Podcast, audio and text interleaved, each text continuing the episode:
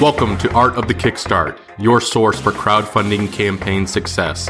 I'm your host, Roy Morejon, president of Enventys Partners, the top full service turnkey product development and crowdfunding marketing agency in the world. We have helped startups raise over $100 million for our clients since 2010. Each week, I'll interview a crowdfunding success story, an inspirational entrepreneur, or a business expert in order to help you take your startup to the next level with crowdfunding. Art of the Kickstart is honored to be sponsored by BackerKit and the Gadget Flow. BackerKit makes software that crowdfunding project creators use to survey backers, organize data, and manage orders for fulfillment by automating your operations and helping you print and ship faster. The Gadget Flow is a product discovery platform that helps you discover, save, and buy awesome products. It is the ultimate buyer's guide for luxury gadgets and creative gifts. Now let's get on with the show. Welcome to another edition of Art of the Kickstart. Today I am honored to be joined by Bradley and Taz with the Boulder Denim Company. Guys, thank you so much for being here today. Thanks for having us, Roy. Yeah, thanks for having us here. All right. So Boulder Denim 2.0, the performance jeans revolutionized. So you guys are Kickstarter creators. This is your second Kickstarter campaign. You guys launched version one of the product back in into 2015. I had 600 plus backers, raised over 90,000 for it. And now you guys have come back to Kickstarter again to launch version two. Let's talk about where this all started. What inspired you to create Boulder Denim? It started when Taz and I both started climbing, and we were, I actually started climbing about four months before Taz did. And finally, he came to visit me in Toronto when he was living in Arizona, and we climbed for the first time together. And he was wearing these like raggedy gym shorts, and I was wearing these raggedy yoga pants that I would tear through on a monthly basis. And we were kind of laughing at what each other were wearing. And we're like, why aren't there any stylish climbing pants out there that look like regular pants? And when we couldn't find anything out there, we decided to start from scratch, starting with the fabric and making it ourselves. So it started off as a selfish product to make the product for ourselves. And we needed $15,000 to get the minimum order in to make the jeans for ourselves and our family and friends. kind of blew up from there. So we, we didn't really expect it to do as well as it did. So hence the name Boulder, right? That's right. Not to be mistaken from Boulder, Colorado, which everyone thinks. yeah, to see that's that was my inclination as well as when we met at the outdoor retail show is that you guys were from Boulder, but then I was corrected that you guys are Canadian, eh? that is true from Vancouver, BC. I like to think we don't have as a strong accent as our friends out in the east. Yeah, we are definitely Canadian. And you guys are a couple awesome, nice guys as well. So you carry that with you as well. Thanks, Roy. That's very sweet of you. that's that's the name of the show. Um, so you guys have version two active right now. We've got less than two weeks left to go, but we've doubled the amount of backers on the campaign, more than doubled the amount of funding on this campaign. So obviously, it's been a success. Let's talk about what you've done differently leading up and running version two than you have of version one. What are some of the things on the marketing side that have put you in such a great position from version one to version two? What are some of the things that you guys have learned? I mean, one of the biggest things is we have a following now. Before we had no following. So we kind of got our current customers super excited about the new 2.0 and the new washes, and they've been waiting for it for a while. And I think that's probably one of the biggest things we've done. But we held a lot of collaboration contests as well to build up a big email list and just got people excited about the jeans in the months leading up to it with not really giving much away, but just doing little sneak, sneaky, mysterious shots and whatnot. And that, that really helps. Yeah. We also did a survey too with all our previous backers and customers, kind of giving a little hint that we're going to be launching 2.0 and what they wanted to see in, in it. And uh, that definitely generated a lot of interest and excitement and questions. Yeah, essentially, we gave people what they wanted. Whatever people said in the survey, and we took like with the most popular request, and we we put that in the color request. We could put that all into our Kickstarter campaign. So it's stuff that the people asked for. And then obviously working our first campaign, we didn't do any digital marketing, and this time working with you guys, uh, it really helped us as well. And we actually hired a PR team as well and they've got us some big publications in Bicycling Magazine and Gear Junkie and all, and all that. So it's it's helped on both ends having a digital marketing company to work with and then having a, a PR company to work with. Nice. So let's talk about version one then. What did you do to lead up to that campaign to make it, you know, a success or, you know, what were some of the things that you did there when you had absolutely no following? What were some of the, you know, growth hack things that you did potentially to get it to that point? A lot of it was done through Instagram where we would follow anyone that like targeted or hashtag climbing or outdoors adventure. We would follow them and like their photos and hope they would follow us back, even though we had no photos posted. But we actually got a decent following that way. And then we also held a rewards program where we actually gave people free hat, carabiner, t-shirt, or even a pair of jeans if they signed up to be notified when our Kickstarter went live. So for every person that they're signed up under their link, they would earn a new reward. And that really helped us. We collected about 700 emails, and they were pretty warm emails because they were people that w- were waiting to be notified when it launched for the early bird deals. And we did a very similar campaign this time around as well. Nice. So let's talk about your campaign video.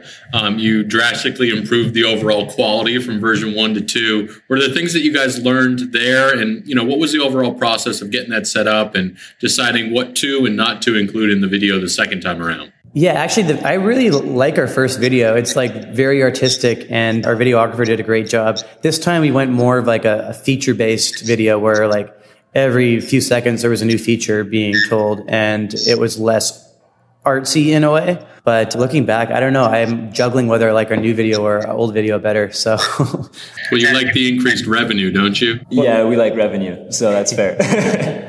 I mean, you guys hit your campaign goal on day one. What outside of the the basic stuff of you know your following was built and everybody you know had some input there? Was there anything else that you think was responsible for that great success on day one? Part of it was we launched at Outdoor Retailer which was kind of a unique thing to do. And we had a, we had a big launch party the, the first night at Outdoor Retailer, gave away free beer. And we did a Kickstarter live video, which they didn't do Kickstarter live videos back when we first launched. So that was kind of cool to be able to interact with people while they were backing our project. And yeah, we hit our goal within like 18 minutes or something like that. So that was really exciting for us. Did you guys do any prep for Kickstarter Live? You know, what what should other creators know before they do their own Kickstarter Live? Yeah, the first time we didn't. We didn't really know. We barely knew what it was, and then we continue to do Kickstarter lives throughout the campaign, and it's helped a lot. You want to like make sure you let your backers know that you're going to, going to be live and schedule Kickstarter live so people actually know it's going to happen. So yeah. was the biggest thing. And test the technology too, because our internet connection was too slow the first time, and it didn't work as we expected it to. Yeah, that will uh, happen, right? Test for contingencies. So let's talk about your experience with your backers so far. I know you talked about, you know, after launching version one, you really engaged them and got them to give you feedback and tell you exactly what they wanted. And now it looks like, you know, they're responsible for, you know, obviously continuing to purchase your product on version two because they love version one so much but also it seems like you gave them a hand in terms of you know how to shape this product or the future products that you guys create. Talk about that a little bit. Yeah i mean the, the community has been huge for us and we essentially take that as what people want and if they want it we realize that other people will want it too. So we've been really engaging with our community and actually halfway through our campaign people women were complaining that there was no jogger slash chino hybrid for women and so we asked people, do you want the women's one? And we got like oh, tons and tons of emails and messages. And we realized that we should probably release it. So halfway through the campaign, we did a Kickstarter live. And then we announced that we are releasing the women's jogger slash chino as well, which we're really excited about. And we didn't realize that people would want it, but that's one of the things that's great about Kickstarter and listening to the community and what they ask for. Absolutely. So, what's the biggest thing that you've learned throughout the whole process of now launching two campaigns on Kickstarter? It's all about pre promotion. And if you're looking to generate pledges after you've already started, it's way too late. The more legwork you put on the front end of your campaign, the more successful you're going to be. And your initial success in like the first couple days is a huge predictor of how well you're going to do. So yeah, definitely like the more prep you can do, the better you're going to do overall. Yeah, that rewards program that we did is uh, I recommend it to anyone that's launching a Kickstarter campaign. It's a great way to collect emails that are warm it really helped for both campaigns. And I think that was the biggest reason for our success the first time because we had no following really, and we still did 90,000 in sales. So. so you guys are on a road tour right now, and that I guess happened after version one. Talk to our audience about what that's all about. Yeah, well, we, we joked halfway through the campaign, how much would we need to do in sales on Kickstarter to be able to buy an Airstream, turn it into a showroom and tour the country and climb at all these epic places and demo the jeans at all these places. And we are like, oh, we probably need like a half million dollars. And we never hit that goal. And it was like an unrealistic dream for us. But then we pitched it to our manufacturer who actually became our partner now. And they love the idea that they funded the whole tour. So we've been on the road for the past 14 months doing pop-up shops, meeting with retail buyers and kind of hyping up the Kickstarter project as well. So it's been a lot of fun. We've been to every major city now in America except for in Alaska and Hawaii. It's been a lot of fun. We're going into Canada now because we haven't, we've kind of did all of America and we've been leaving Canada behind. yeah. Today's actually our last day in the US for about a month. So you caught us on a good one. And then we're kicking you out. Yeah. So, what, if anything, would you do differently if you were starting version two all over again? Ooh, good question. Honestly, Roy, I think it's perfect. I would, I would even go and, and say like having a company like you to, to work with us from the very, very beginning before we launch probably would help us a bit more as well. And that's something we wanted to do, but I don't know why we didn't jump into it right away. Well, it's serendipitous why we met, and now we've been able to help you guys out. And you know, the campaign's seeing great success, so it's been uh, obviously an honor to work with you both. Yeah, likewise. It's been a lot of fun. So, after you remove yourselves from the United States, where are you guys headed next? Ontario for the next two weeks. Then we're going to be going through Quebec all the way towards Halifax in Atlantic Canada. Then we'll be doubling back to Montreal. There's a big climbing festival or a competition um, at the Bloc Shop. And then we actually come back into the States for about a month for two big climbing festivals before we head west again, back to the West Coast for the fall and winter. Killer. God, you guys spend a lot of close quarters together, don't you? We, we do. do. Luckily, we have different sleeping quarters. Otherwise, that would be horrible. I get it. You got to climb out of bed. There you go. All right. Well, we have officially reached the launch round where Bradley, you drew the short straw and you get all the questions. Are you good to go? Yeah, let's do it. So, what inspired you to be an entrepreneur? My family. And my since as a little kid, I was doing lemonade stands on the on the driveway. So I've been a bit of a serial entrepreneur. Family business runs in the family. So if you could rock climb with any entrepreneur throughout history, who would it be? Any entrepreneur. Man. Elon Musk. That would look funny. What would be your first question for Elon on the side of the boulder? On this side of the boulder. I would probably say, "Are you scared?" Because uh, he seems like a confident person in the tech world, but I want to see him on the on the on the wall. That would be interesting. So, who did you look up to when you were growing up as a kid? My dad and my uncle.